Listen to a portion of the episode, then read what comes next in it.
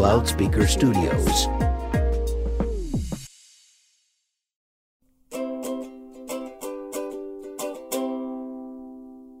Hey there, I'm your host, Sarah Maneres, and you're listening to the We Podcast, where together we find inspiration, encouragement, and growth through stories and real talk.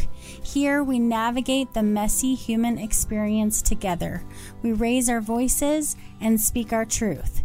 In this space, we value the conversations that broaden our perspective and help us fully understand that we are connected, we are capable of growth, and that we are not alone. Are you ready? Let's get real. Welcome to the We podcast. I have Megan Febuary here with me today, and Megan is an author and trauma informed book coach. Her expertise in the body as a storyteller has been a healing support for hundreds at story workshops and embodied healing retreats. As the founder of the global storytelling brand for the Women Who Roar, a 100,000 plus community from around the world, a publisher of the online magazine, which also has featured over 100,000 plus stories of women, and as the creator of the Growing Book Year platform, Megan has guided hundreds of women through the process of writing their books and healing their stories. Over the years, she has been called a master guide for all things writing and creativity. Thank you so much for being here with me today, Megan. Thanks for having me. It's always weird hearing, isn't it? I know. Hearing I about feel yourself. weird too, but but you're amazing. You're oh, amazing. Well, back at you. Thank you. And so excited to dive in with you because this is a topic that I'm passionate about. I recently, well, 2019, I think, uh, released my memoir.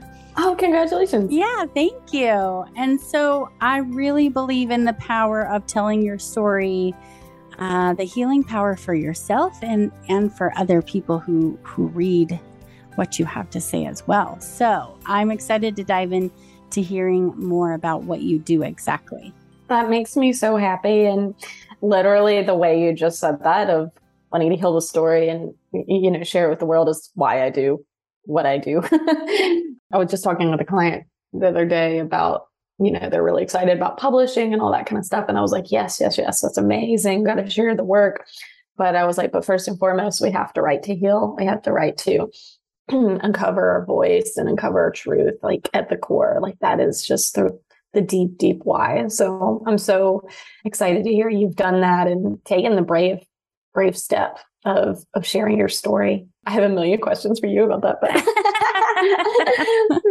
oh, oh, but mm. yeah, it's amazing. Yeah, it is brave, very brave. Mm-hmm. It took me mm-hmm. seven years to do it because, wow. well, because I was scared. I mean, mm. not because I didn't. Mm.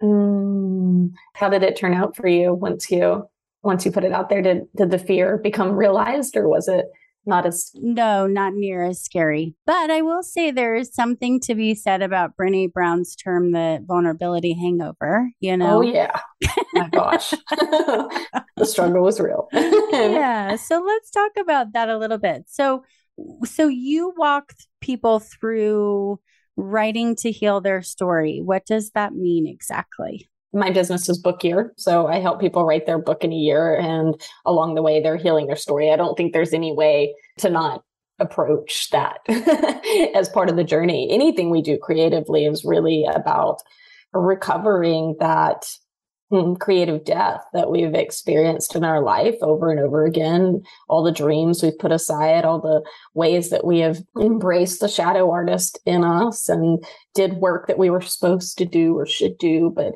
not the thing we most felt in our core and in our being. The thing that, like, when we were little, we were like, I want to be this, I want to be this. And there was nobody telling us we were bad. It was just what we wanted to do.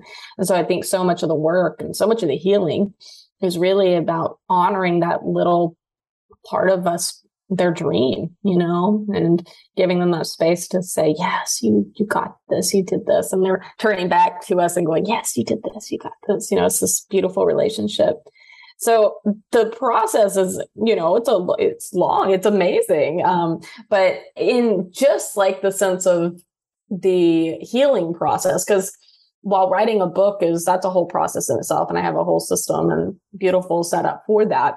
But in terms of the healing journey, there's a number of ways that we write to heal. I mean, I'm sure you know this through your own process, and I can sit here and teach about them, but the best way to learn them is through the lived experience of being in it, right? I'm a trauma informed guide. I studied, that was my background, was studying uh, research around the way the body holds story. So a lot of what I bring into my work for writers, creatives, anyone wanting to write to heal, write their books is that trauma informed approach. So different categories that, you know, might be familiar to people that are in that healing space, such as, you know, agency. So like, how do you bring agency into your writing work? You're making the choice. You get to make the choice. I always say to folks that are writing, this is your book. You make the rules. You're not having to work for anyone. This is your thing. This is your baby, right? So, um, knowing you have the agency, you have the choice, you have the power to make the call is is one of the, I mean, key things in, in really healing the story is knowing you have a choice here. You get to choose how you tell it. You get to choose how you write it.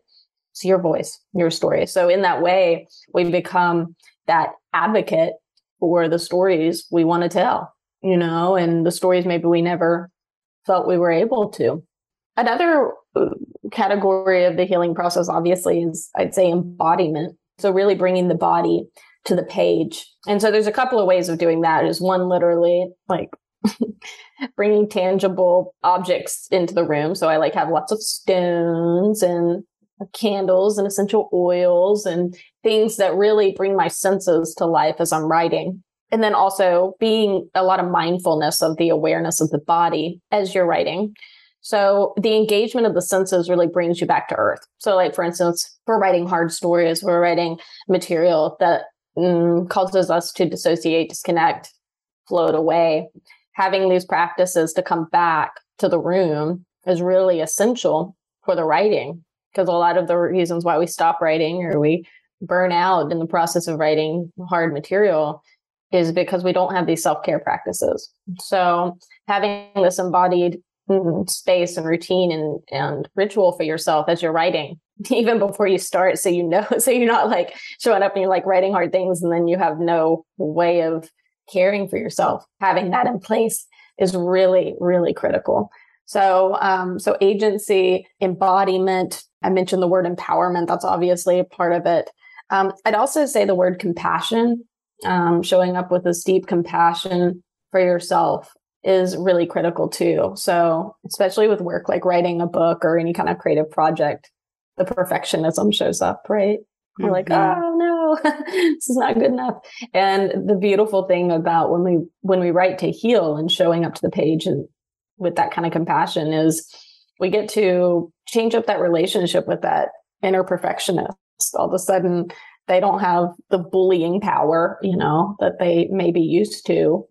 You're able to show up with curiosity and kindness and compassion towards yourself and and giving yourself the the space to to write, as Anne Lamott says, the shitty first draft and shitty second draft and just let it be. And every time we do that, that heals us because we go, I'm enough. Am I enough? You know? mm-hmm. And then the last word I'd say for the work of writing to heal is the word consent this kind of goes into the making of your own rules, but I'm a big believer in making creativity consensual.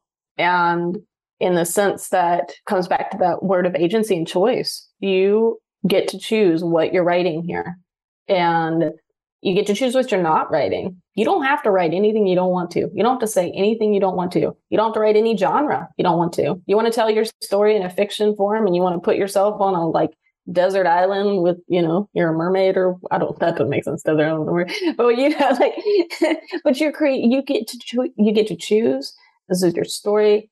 Um, so making it a consensual thing of asking yourself how do I want to share this? Does this resonate? Does this feel safe for me? And making that creative process consensual. Um, and also a, another language too that I use for the consensual creativity practice is are you forcing or are you flowing? So if you feel like you're forcing something, then obviously that language is going to feel really detrimental.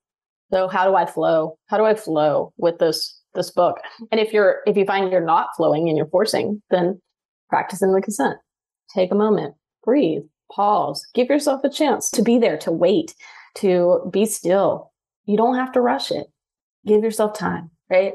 So um, those are just really key categories in the in the practice of writing to heal that I always approach with my clients.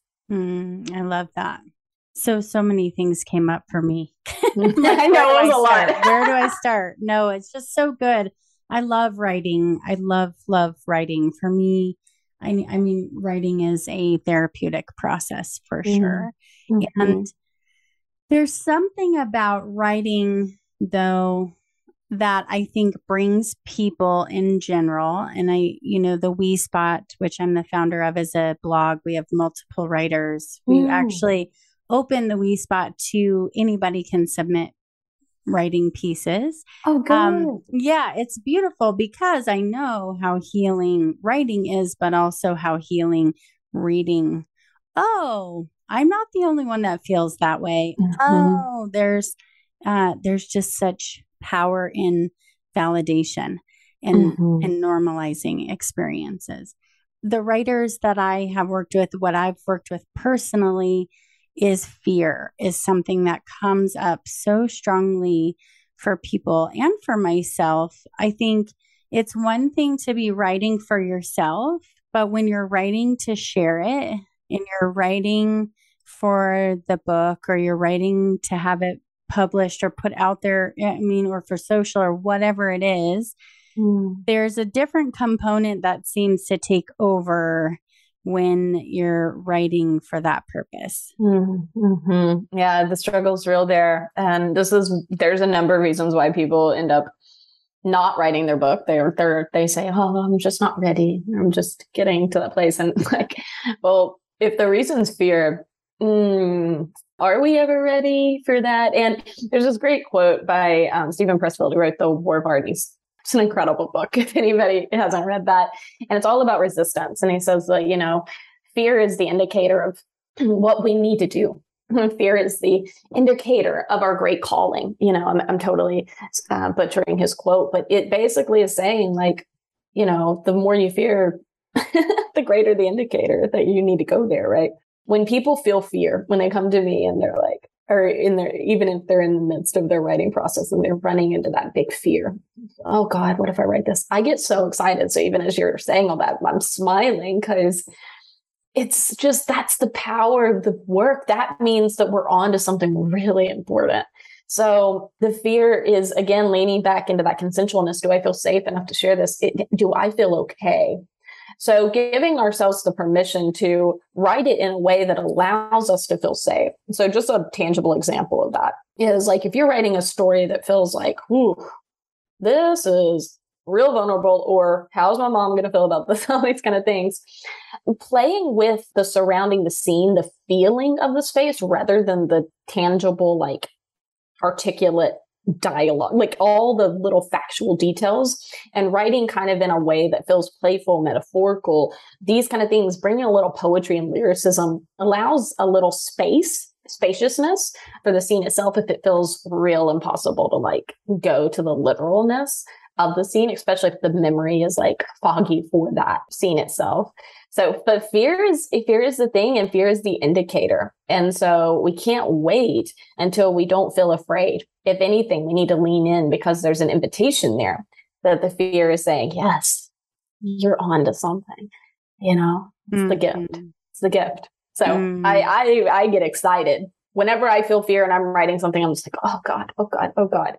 I tremble, I shake, I stutter, and I know that there is something sacred that is about to happen on the page. That's where the good stuff is. Yeah. it is. But it's also where we run. yes.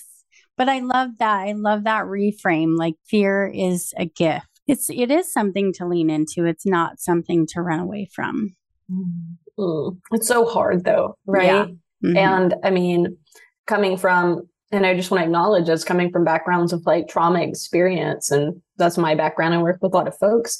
I'm not saying to not listen to that intuition of fear and what it is there uh, in your body is inviting you to to consider and, and be kind to that approach, but listening for the reasons why you're afraid. Are you afraid because you're not safe? Are you afraid because some old conditioning or old experience is keeping you locked into something, but you are free now? Who are you now? And so some of our writing is saying, like, I literally, when I'm writing hard material, I look at my hands and I go, oh man, they're older. They're not baby hands. They're not young anymore. I'm a woman. Mm-hmm. I'm almost 40, man. I can do this, right? Like, this is the gift, you know? So, noticing when you're afraid too of who am I now? What have I overcome? Validating your strength and your resilience. And when that fear shows up. So, it's really about making friends with the fear and maybe not best friends because it might be a toxic partner, but like, but acknowledging, like, hey, fear, I see you. I'm not running from you, mm-hmm. but I'm not going to give you like a power play. Right. In this book, in this writing. Taking your power back. Really? Yep. Yeah. It's critical. Yeah. That's something that I really noticed once my book was out there that there's just, it's, it's the vulnerability hangover is there. But I think what's more powerful and what's more important is the, the freedom that's there. Mm. There's mm-hmm. no more hiding. There's no more fear around what if somebody finds this out about me? You know, what if they find out that I'm not as good as they whatever. I mean, all of that is gone because it's it's there. and there is no mm. hiding anymore. Mm, oh my gosh. Every time I put out something creative, I get depressed. Every time. I submitted a book proposal yesterday or day before yesterday and oh, I just got so depressed. And I think there's there's a vulnerability every time we put out something that we're giving people the chance to dance with that, that rhyme, the chance to dance with our with our vulnerability. You know, it brings up a lot. And so I think just a reminder, and for anybody listening that might feel like oh, just so hard, like just like know like you're not alone like it's really is is it's why i don't know brene brown's quote about it by heart but you know that bravery and vulnerability is the innovation you know for think she said change or something like and it is it changes us it changes people every time we step into it but it but it's scary it's hard but mm-hmm. that's good it is good and it's how we change the it world is. it's how we change it's how we change everything is by sharing and being real and telling yeah. people what's really going on with us. Mm-hmm. One of the things I'm noticing a lot with my clients is they'll write all the way through their book and then they get to that place or they get close to finishing, but they don't quite finish or they get, they struggle with it because that's when the fear gets really real of like, oh, I did the work, but now I have to share it or I mean, being invited to share it and not everybody that writes their book has to share it with the world. Like it's totally up to you. Like you can keep it and manifest it and like literally make it material and sit it on your bookshelf. And that can be the most alive thing. And it's amazing. I think it's incredible. But if your call is to share it with the world, the, the struggle gets really real when you get close to that finishing point. There's a great quote by an author where she says, I, I struggled to finish anything because I was afraid of failure. And I, I think that that fear, that struggle of getting close to that ending place gets really loud when we near the process of committing to sharing the work publicly, you know, mm-hmm. and being in that face of vulnerability that it that invites us to. I have a mini blog I've been writing for the We Spot that is 90% done and has been for weeks now. And mm. I just have to finish that 10%. oh my gosh. I totally get it. oh, I've always, and it's interesting that you say the depression piece because I definitely have felt that for sure. And I always attributed it to when I'm creating and really pouring my heart and soul into something, it takes so much energy. Mm. You know, it takes uh, so much energy out of me that after I'm done, I just feel depleted. Yeah, that's a that's a really good point. Actually, I don't think I thought about it in that way, but it makes sense. It's kind of like you've given everything you can, and then it's like that big sigh of relief, and maybe that embodied sigh for someone just feels like a collapse. Yeah, I need to take a nap for a few days. Yeah.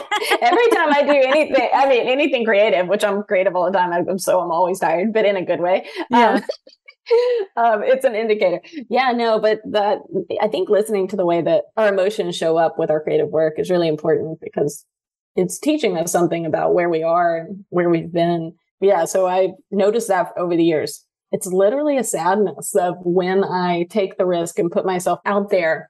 And I'm still playing with it. I'm not quite sure all the meanings behind it. I have some some ideas of like where where some of that wounding comes from, but yeah, I think I'm still in the process of trying to like learn what are you associated with? Like these feelings of when you step out in that bravery. It feels old. It feels like a a real or it feels like a really young wound of why that feeling arises anytime I take a risk, you know? Mm-hmm.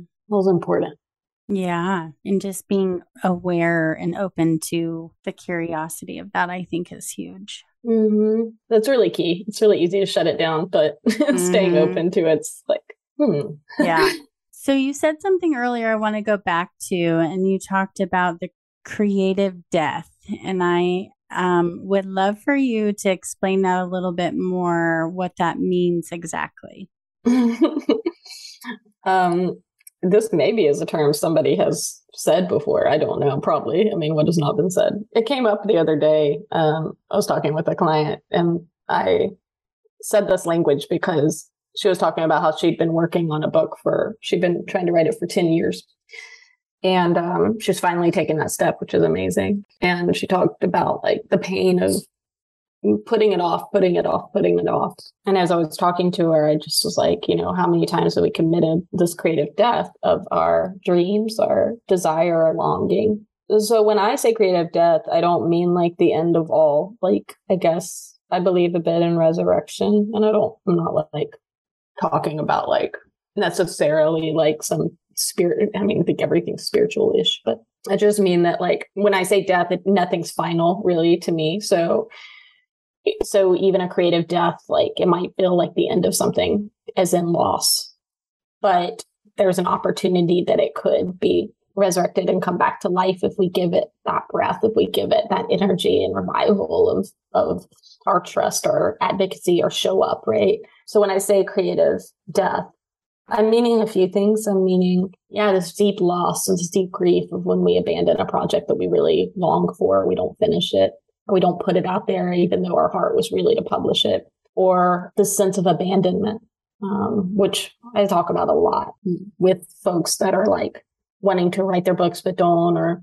wanting to, you know, make that art but no, don't quite commit. And, and it just breaks my heart because I know it so well of that sense of abandonment, abandoning a hope and a desire that we've had since we were young. And so creative death can feel like that too which really, you know, rubs up against a really, again, a really young wound often for us of, you know, times we might have felt abandoned. And so we can feel that even in our creative deaths or creative abandonments. Um, so when we show back up to it, like say you, you desire to write something and you keep putting it off and you're just like, oh God, I can't, how do I do this? I've just done this so many times and I'm just going to abandon. Showing up again with all those those ways of compassion and kindness and going, okay, I see the struggle here. I feel the reality that this is scary, but I'm going to be with you now and I'm going to give you patience and kindness and I'm going to hold your hand through the process. I'm not going to abandon you, even if I'm just sitting here with you, page. Even if I'm just sitting here with all the blankness, I'm not going to run. And every, when we do that, that's that little revival so the death, the loss, the abandonment we felt in our creative experience, all of a sudden something comes back to life because we sit with it and all of its uncomfortableness. mm-hmm. It's powerful.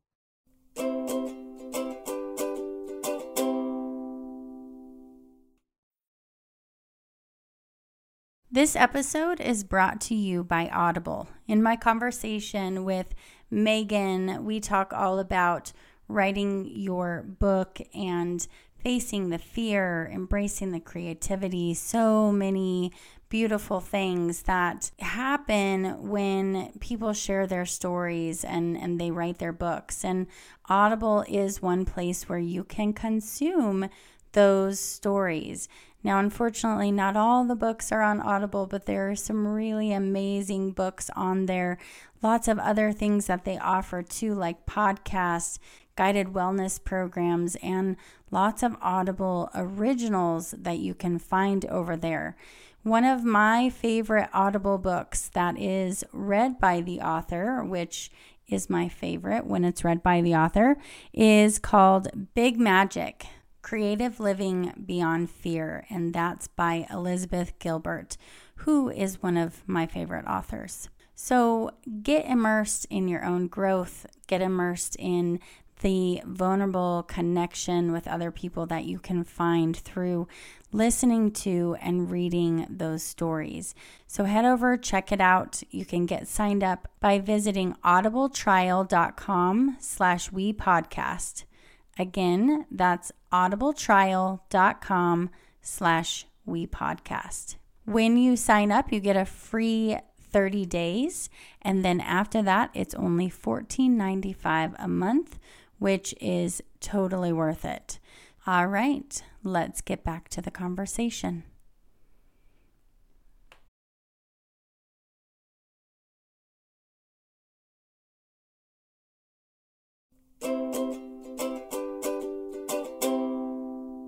There's this great quote. Can I read this quote actually? Yeah, sure. It just made me think about this. It's from um, Annie Dillard's The Writing Life. Okay. Yeah. really, really great book. But this part here just feels so on point and it's one I return back to over and over again. She says, I do not so much write a book as sit up with it, as with a dying friend. During visiting hours, I enter its room with dread and sympathy for its many disorders. I hold its hand and hope it will get better. This tender relationship can change in a twinkling. If you skip a visit or two, a work in progress will turn on you a work in progress quickly becomes feral. It reverts to a wild state overnight. It is barely domesticated, a Mustang on which you must one day fasten a halter, but which now you can catch. It is a lion you cage in your study, and as the work grows, it gets harder to control. It is a lion growing in strength. You must visit it every day and reassert your mastery over it. If you skip a day, you are quite rightly afraid to open the door to its room. I love it though. I the language of sitting with this creative work as if you're sitting with like a dying friend. You're just sitting there and you are the presence with it. Like and just working that space of compassion and kindness, not knowing it and it's so com- uncomfortable, but that's where the power and healing and all that happens. So mm-hmm. yeah. It's great book. good. It's really good. So I guess that brings up questions for me. So hmm. I I guess going back to like like I said, it took me seven years. And in those in it so everything you're saying, I'm like, in those seven years, it was like a cloud always over me. I know I'm supposed to do this and I'm not doing it. I know I'm supposed to do this and I'm not doing it. So that feels to me like what you're talking about with the creative death. I've never thought of it of the pain of putting it off. Mm-hmm. Um, I mm-hmm. think that's really powerful mm-hmm. because when we know within ourselves that something is meant for us and we don't do it, I do think it really does elicit pain. Mm-hmm. What was the, can I ask, what was the change for you? What was the thing after the seven years that you finally took the leap for yourself? I was tired of the pain, I think. Yeah. Yeah. I think I was to a place where I was tired of the cloud hanging over me. I just need to do this. But going back, this also ties into the quote you just uh, read. What I found was, and I've always heard like you're supposed to write every day. You're supposed to write every day. That's like the expectation, right? Uh, write every day. I could not do that. Couldn't write every day my brain is not a brain where I can write for 20 minutes and then walk away and then come back and be reimmersed in it. So, what I ended up finally doing was setting aside two full weekends um, where I told my husband, You take all the responsibilities. I'm in my office. I'm not leaving. You bring me food. Amazing. Love it. And he agreed. And so I spent two full weekends, a couple months apart, just writing. And mm. I pretty much wrote my book in those two weekends. Oh, wow. That's amazing. yeah. I mean, of course, there's all the stuff, the editing and all of that yeah. that comes out, but immersing myself in the writing, in the feeling, in in that space was so important for me to get it done. Mm. And I I love that you bring that up because I talk a lot about writing personalities. And I think so many of us think our writing personality has to look a very certain way. Yes, if you're a writer, you need to write every day or you need to set aside, you know, five hours or whatever it is. And it's like, yo, like most people are like trying to, you know, parent or trying to work full time jobs or whatever, but they're also wanting to write. Like you got to be realistic and you have to be realistic about how you work. I'm kind of similar to you in the sense of when I write, I need a large amount of time because I will sit and stare at the screen. It takes me like at least an hour before usually anything gets on the page. Like I just stare at it and maybe I get a sentence down and then it starts to flow ish. Like I'm a slow writer. I need lots of time. And I think like listening to that personality within you, and I think some folks don't know. Actually, a lot of us don't know. And you got to try out different things and see what works. Try out that writing retreat weekend for yourself.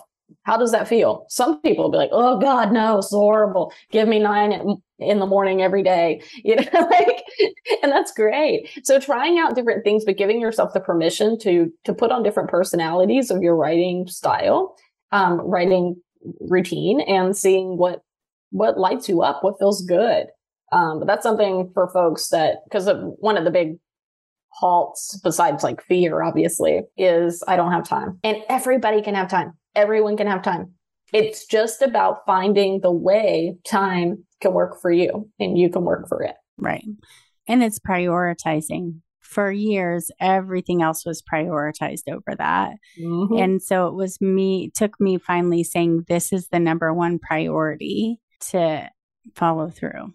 Yeah. And i i i just want to help folks like beat the the place of complete defeat before they arrive there. Like, what if we got there before we feel like so devastated about the fact that we haven't done it yet? Like, mm. can we show it before then? You know, mm-hmm. like why do we why do we put why do we prioritize everything else other than our creative calling?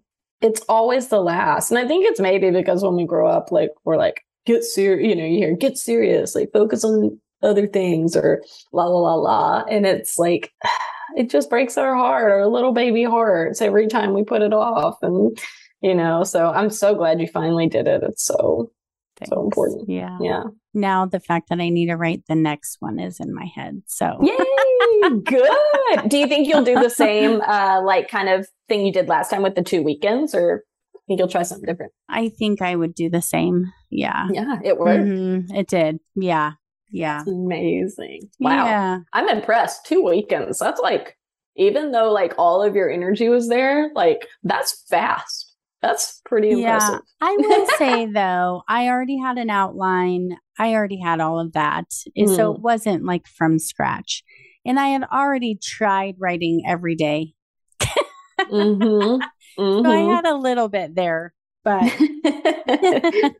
that's amazing. You had a little head start. That's awesome. Yeah, yeah. That makes more, that yeah. makes sense. but I do love that. It is so true. We all are motivated by different things. We all have a different style. And that's one thing I don't like.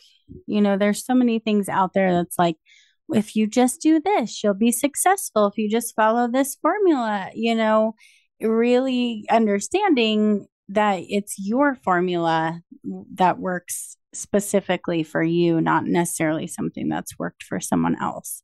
That is a hundred percent true. Oh my gosh. Like we try to put on outfits that just like do not fit us. And I'm like, that's awkward and, and uncomfortable. And no, I mean, it's so true. Like we've got to and I think so much of that goes along with like giving yourself time and the ability to the chance to fail, the chance to find on find something that's not going to work. But we have to give ourselves the, the opportunity to mm-hmm. to see what's going to work and what's not. And so much of the time we're just afraid to take our time. We're afraid to fail or put on something uncomfortable, whatever. But that's part of the work, you know. Mm-hmm. That's why it's considered a work in progress, and and all of our writing, all of our life is that invitation to be that work in progress. It's a beautiful thing. It's a it's a sacred thing to be to be in that space, but can be uncomfortable. yeah. Tell me a little bit more about the year. Is there a specific reason why it's write your book in a year? Is it like a a formula of some sort? so book year is the name of my writing program, but I have multiple time frames in which people can sign up for it. So the idea is to try to write their book in a year or less. Um, so I have like a four month for people who are like super speedy sure, like go for it, let's go. Um, there's a nine month, um, which is like birth the book, and then and then there's the year, of course, if you would like more time, which is nice because it gives there's a spaciousness that allows for it. The reason I encourage people to do it in a year or less is because when we expand something over Mm, especially writing of the first draft, then a lot of times, like if we give ourselves too too much time, we lose interest, we lose steam, uh, we deprioritize. So having that kind of framework of time, of structure, really helps stabilize our creative process. So it comes back to that kind of creating that safe space, that trauma informed space of like, if it's completely loose, like there's no boundary. So we have to have some kind of setup and boundary within our creative work, or we don't know where it's going, what's going to happen, what's the frame, you know? Mm-hmm. So, time, just setting up that time as a commitment for self with the book year experience is really critical. So, when I have folks apply to, to work with me and they fill out the application and they're asked what time frame, you know, I'm excited for them to really reflect on that because it's really important. Are they choosing the four month because it's cheaper, because they just want to write it really fast? If it feels good, that's amazing. Like, go for it. But if they're doing it just because of money or because they're like, ah, I gotta hustle, I gotta be published in I don't know, six months or whatever. I'm like, listen to your body. Is that actually what feels good for you? Because if it doesn't, then when you're writing, that pressure is probably going to compete compete against you, and like the resistance is going to get really loud versus listening in for the spaciousness and what feels good for you. So.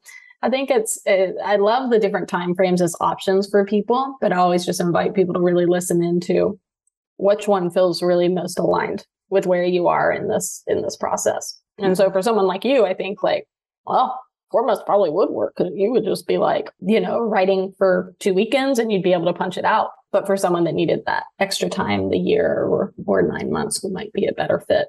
It, it, the spaciousness of, of the program, um, it's, it's awesome. So I work with folks from beginning to end. And some folks come and work with me that have already started. They might be, you know, halfway through a draft and uh, and I'm working with them to help them complete it and come up with that plan for publishing and how they want to get that out in the world. And for others, they're showing up literally with like, I know I want to write a book, but I have no idea where to start or what to do. And we literally come up with the outline, the book idea, and we set up monthly milestones to have them complete it in however long it is that they want to do that.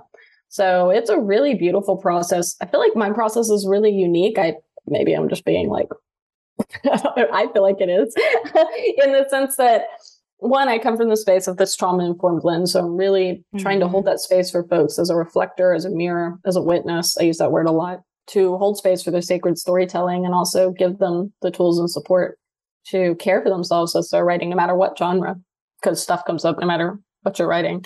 But then also I I offer feedback and editing as they're going. So that's a really unique part of the process. And I love that so much because say like you're working with me and you're working a book, you you could submit every month like your next couple of chapters and I go in and I write feedback on it. And it's not all just like capitalize this. it's like also offering language that's blessing you, like in the sense of like, wow, I see you here, or I felt deep emotion here. So it's both work that's inviting you to to structure, restructure do line edits, all that stuff, but also like giving you that affirmation, encouragement around what I'm experiencing, both as the reader and as the editor of the material.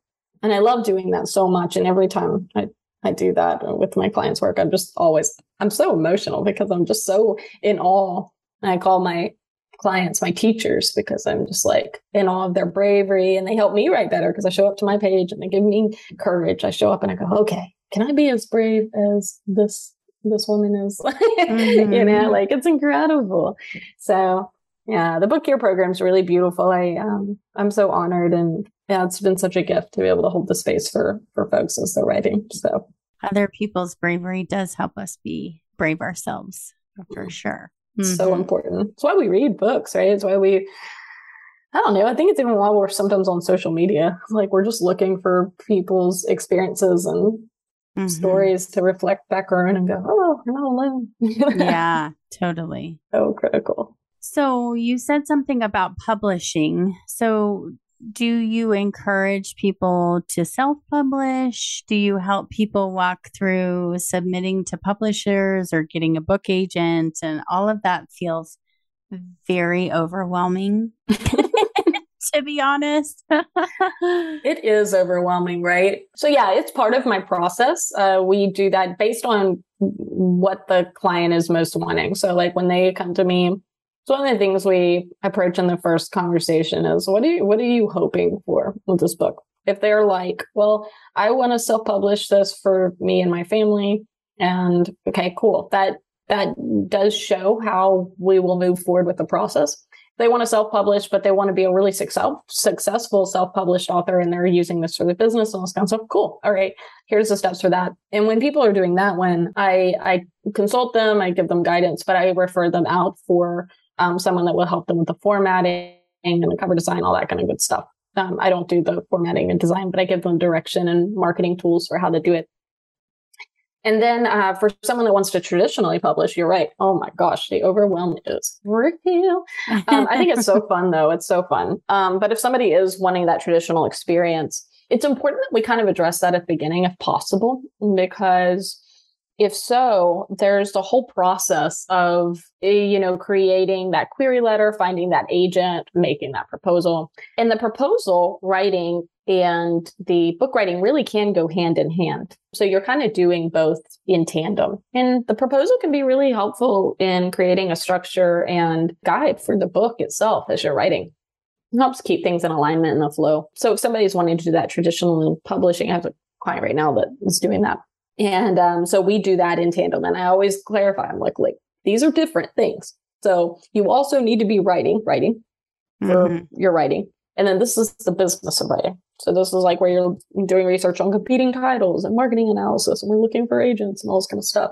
So they're very separate, and you need to make sure that you're not prioritizing the proposal work over your book writing. This always has to be first. The book writing always has to be first but yeah, we do that in tandem um, to to give them a step by step process, templates, all that kind of good stuff, so they know where they're going because it can feel really overwhelming. Um, so I I offer edits on those too, so they have um, support and guidance on that process. So then all they have to do is really submit it out, find that agent, get it published. You know, so mm-hmm. the big thing with folks that are wanting to do that that I always say is just making sure you have a really crystal clear idea. You make sure you have a really strong hook the publishing industry, whenever you're looking for traditional publishing, it's a business. So the, the agents, the publishers, they're looking for a book that's going to sell. So when you're thinking about that, considering your own story of, and this does not diminish the value of it, but like, how is it competitive with other stories? Like, how is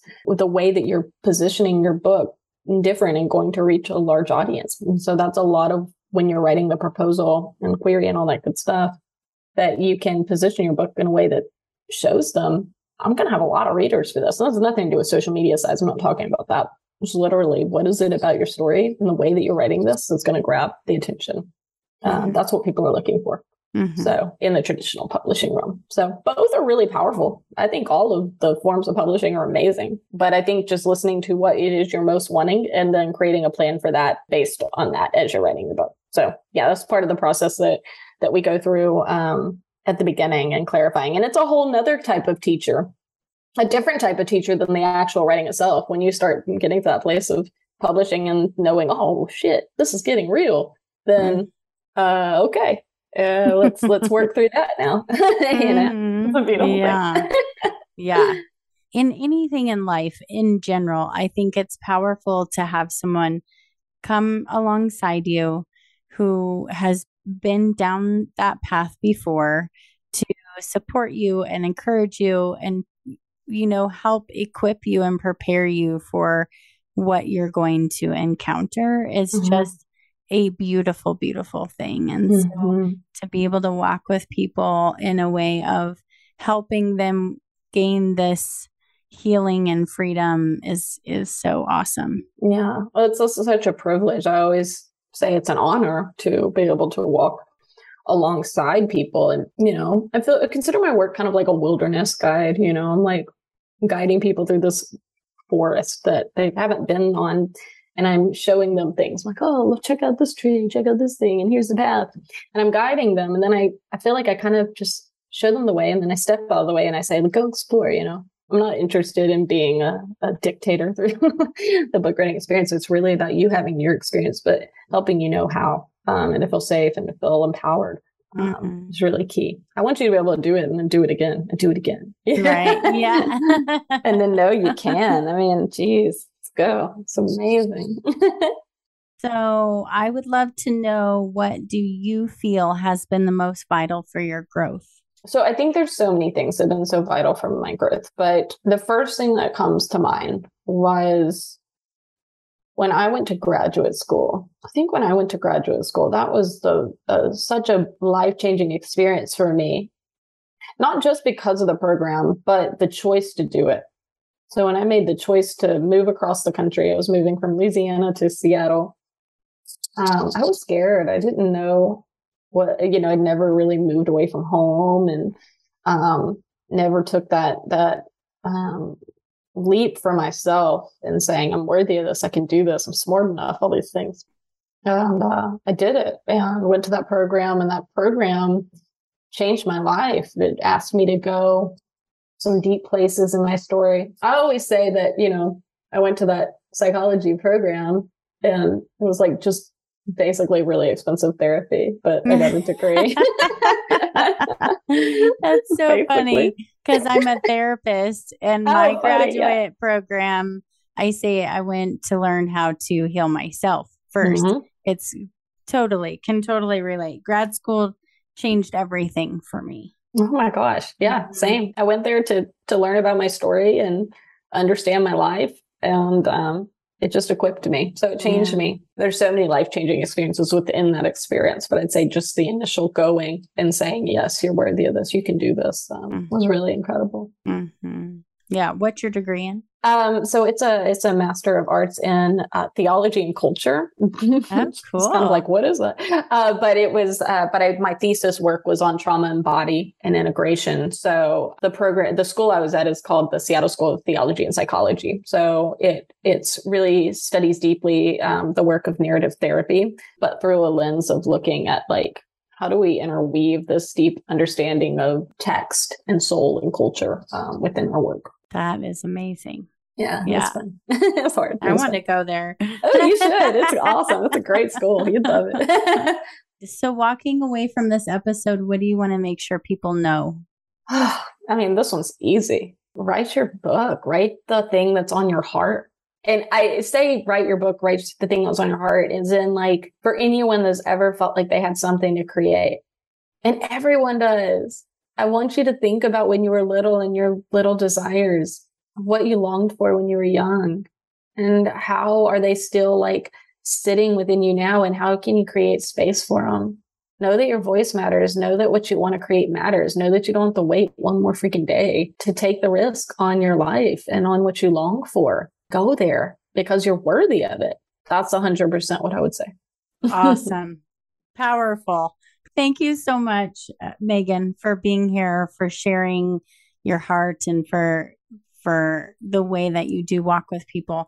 I feel like people are going to walk away from this empowered and excited to get writing. Yay! Yes. And if people want to contact you, how do they do that? Is there a certain social media platform you hang out on the most? Yeah, they can just um they can go hit up my personal account, Megan Febuary. It's F E B U A R Y. My last name is spelled different. I know it's confusing. Um, but you'll find me there. I'm always posting lots of inspirations. And then um if they're interested in working with me for the writing, they can go to to yourbookyear.com. Um, and that's where I have all my information about working together. Awesome. All yeah. right. Well, thank you. Thanks yeah. so much. Thank you. Thank you for listening to the We podcast. I'm grateful for you showing up with us in this space. If you'd like to connect, please look for links to our social media and ways to get in touch in the show notes. This show is produced by Loudspeaker Public Media. You should also know that Loudspeaker is completely listener supported and that you can become a member at loudspeaker.org. You can find more of the We podcast as well as so much more awesome programming on the network. And again, that's at loudspeaker.org. Also, giving credit to my talented daughter for creating my show music. If you heard something that resonated with you and you know it would be helpful for others, please don't forget to share with your friends. You can also read more of our blog focused on all things personal growth at thewespot.com. Remember, your story makes you who you are. Speak your truth, show up for the hard conversations, choose growth, and always know that you are not on this journey alone. See you next time.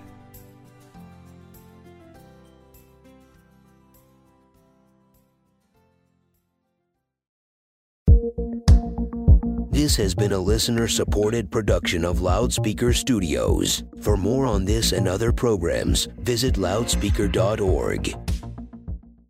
This episode is brought to you by Audible. In my conversation with Megan, we talk all about writing your book and facing the fear, embracing the creativity, so many beautiful things that happen when people share their stories and, and they write their books. And Audible is one place where you can consume those stories. Now, unfortunately, not all the books are on Audible, but there are some really amazing books on there. Lots of other things that they offer too, like podcasts, guided wellness programs, and lots of Audible originals that you can find over there. One of my favorite Audible books that is read by the author, which is my favorite when it's read by the author, is called Big Magic Creative Living Beyond Fear, and that's by Elizabeth Gilbert, who is one of my favorite authors. So get immersed in your own growth, get immersed in the vulnerable connection with other people that you can find through listening to and reading those stories. So head over, check it out. You can get signed up by visiting audibletrial.com slash we podcast. Again, that's audibletrial.com slash we podcast. When you sign up, you get a free 30 days. And then after that, it's only $14.95 a month which is totally worth it. All right, let's get back to the conversation.